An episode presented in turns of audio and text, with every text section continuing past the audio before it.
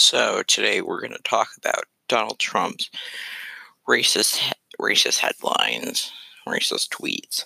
Apparently, apparently House apparently House Democrats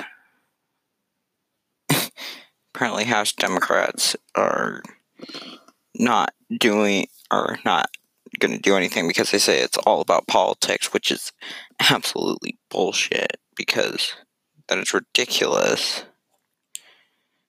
It is not all about politics. It's he is a racist dude who is in our top who's in our top position as leader of our country. And when he says racist things about subsets of the people that he's supposed to be serving that should not be allowed.